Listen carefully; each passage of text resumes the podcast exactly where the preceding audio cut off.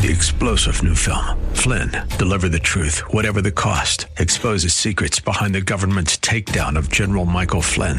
Flynn knew what the intel world had been up to. He ordered the first audit of the use of contractors. This set off alarm bells. He told the truth. He was the most dangerous person for Donald Trump to hire. They had to get rid of Flynn.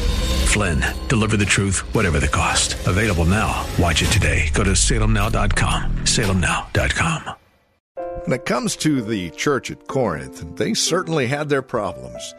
And not just the church, but the city at large. Welcome to Study Verse by Verse with Pastor Leighton Sheely. Today we are back in 1 Corinthians, and by way of Acts 18, we'll spend some time taking a look at the introduction of the church at Corinth here in Acts.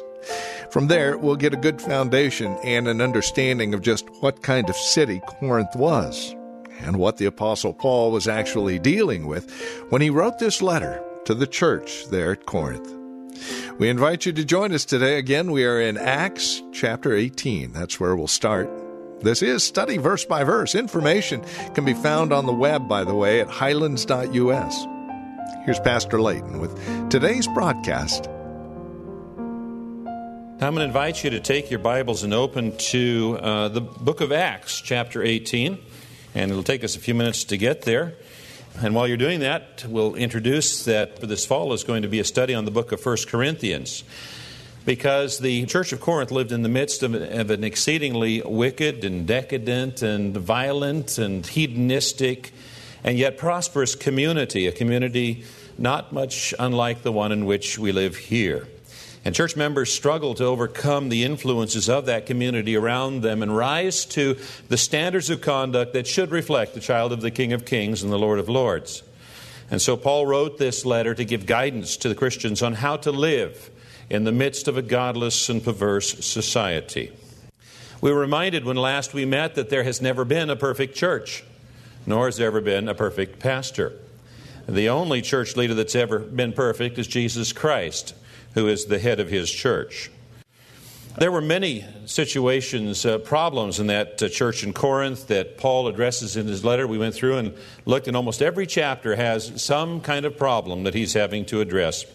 And yet, out of all of those problems needing to be addressed, the lawsuits and the sexual immorality and the drunkenness at communion time, the first problem, the priority problem that Paul addressed was divisions in the church. Now, why would that be? Why was divisions in the church or unity in the church, if you were going to look at the positive side, so important to Paul? And the reason is, is because it was important to Jesus.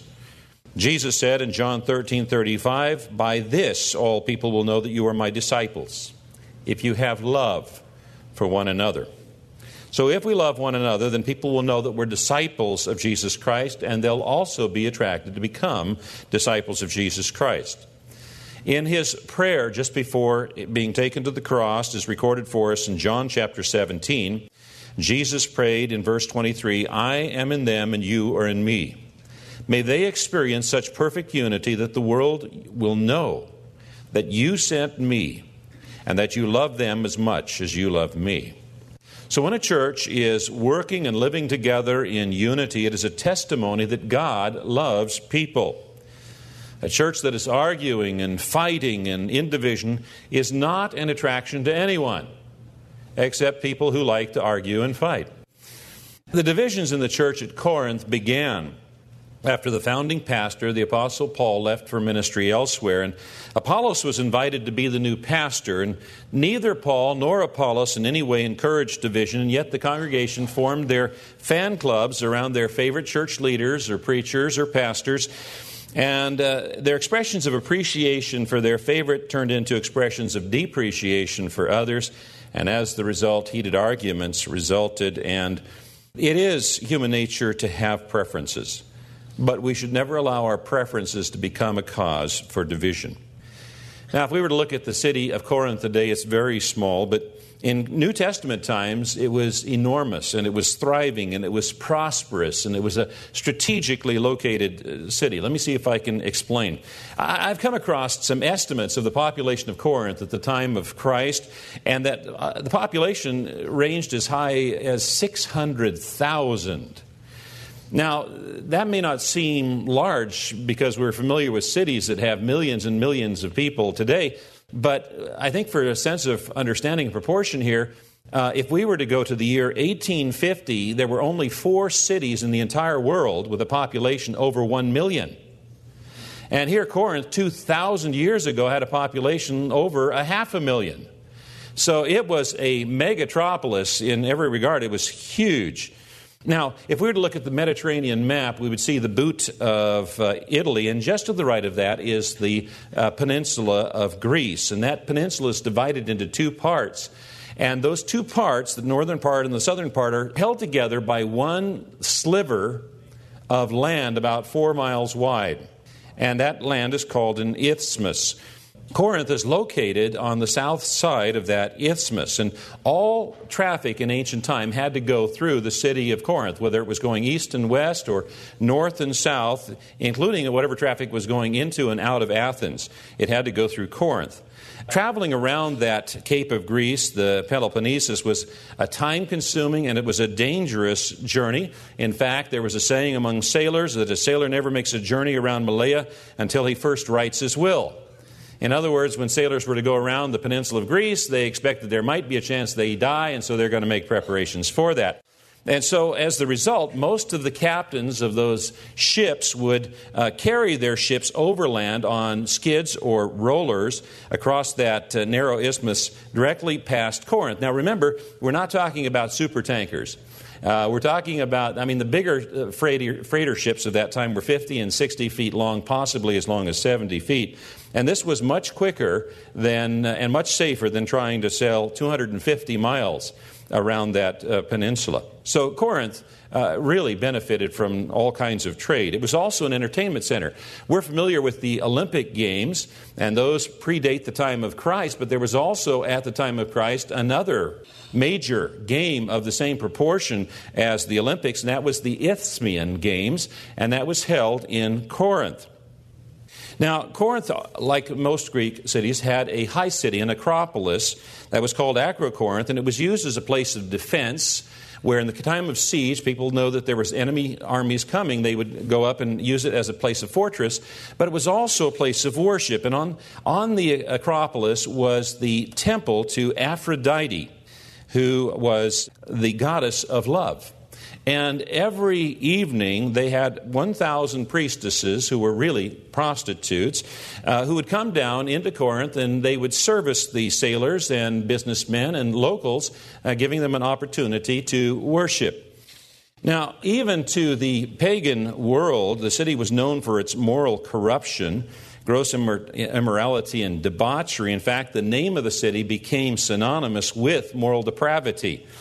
Now, in his letter to the Corinth, the, Paul identifies some of the city's characteristic sins fornication. And by the way, in the original Greek language, that is porneia, uh, from which we get pornography. And some people think that pornography is not wrong because it doesn't involve action, it's just in the mind. But if you were to read the scriptures, you'll find out that it's there. It is a sin. Uh, idolatry, adultery, effeminacy, homosexuality, stealing, covetousness, drunkenness, reviling, that is abusive speech, they would badmouth each other, and swindling. And uh, Paul first came to this city of Corinth on his second missionary journey. Now, Peter testifies to the writings of Paul as being scripture. And we find that reference in 2 Peter chapter 3.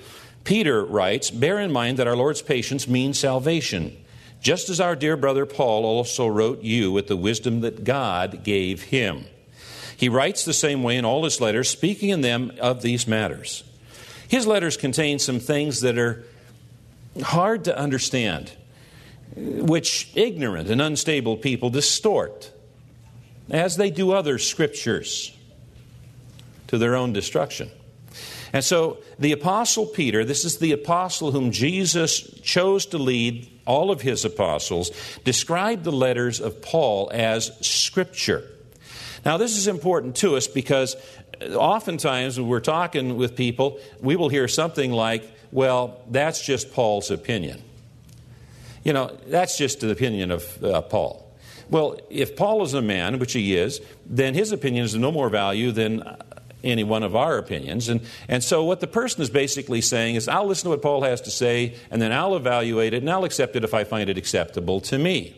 Well, it's not just Paul's opinion, it's Scripture, it's God's opinion. Now, when Paul does give his personal opinion, as he does, for instance, in chapter 7, he identifies the source of that opinion as himself. 1 Corinthians 7:12 says, "For the rest I say this, I, not the Lord." So what Paul is saying is what I'm about to say is for me, not the Lord. Just want to make sure you understand that. So when Paul speaks his own opinion, he's identifying this is my opinion. In order for us to study this book effectively, we must do so from the perspective that this is God's inspired word given through his apostle, not just the opinion of Paul. Now, we're in Acts chapter 18. You say, well, we're studying 1 Corinthians. Why are we looking at Acts?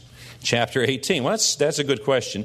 Acts chapter 18 describes the establishment of the new church, the church plant at Corinth. And it's appropriate for us to look at it because it'll give us some insight and understanding as what was taking place in that church, but also because we're coming up on our 50th anniversary and we're reflecting on uh, our history as a church. Our church was planted at one time.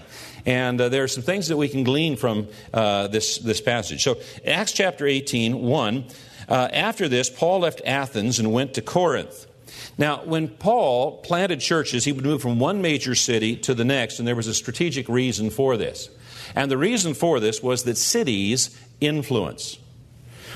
Governments are located inside of cities. Educational institutions are located, for the most part, inside of cities. Major sporting events are located inside of cities. Centers for artistic expression, such as dance, theater, music, painting, are, are most often located inside of cities. News that affects the entire community and information is brought to and delivered from cities. Political power is concentrated in cities. It, when, a, when a decision, a law is passed that affects the land, it's usually the concentration of voters in a city, a major city, that make the decision that affects everybody. So cities are centers of influence. And to be an influence in a, in a place of influence, you've got to be in a city. And that's why Paul went to influential cities such as Athens and Corinth. It is interesting to listen to many Christians today who can't wait to get to the country, to the wilderness, just to be alone with God. And yet, in order to really be alone with God, you need to be where the most influence for the gospel's sake is available the city. This has been Study Verse by Verse with Pastor Leighton Sheely. Information about us can be found at our website, highlands.us. And also consider this an invitation to join us for worship at Church of the Highlands here in San Bruno. Service times and directions again can be found at our website, highlands.us. Tomorrow, another look at Acts 18 and 1 Corinthians on study verse by verse. Three star general Michael J. Flynn, head of the Pentagon Intelligence Agency, knew all the government's dirty secrets. He was one of the most respected generals in the military. Flynn knew what the intel world had been up to, he understood its funding. He ordered the first audit of the use of contractors. This set off alarm bells. The explosive new documentary, Flynn, Deliver the Truth, Whatever the Cost, uncovers the facts behind this scandal. Flynn told the truth. He was the most dangerous person for Donald Trump to hire. I find out the worst enemy that I'm going to face in my life is right here in America. They took my assessment and they wanted me to change it. And I was like, I'm not changing it. They had to get rid of Flynn with in depth interviews, archival footage, and never before seen personal records of the man behind the headlines. I just felt like I was drowning. Flynn, deliver the truth, whatever the cost. Available now. Watch it today. Go to salemnow.com. Salemnow.com.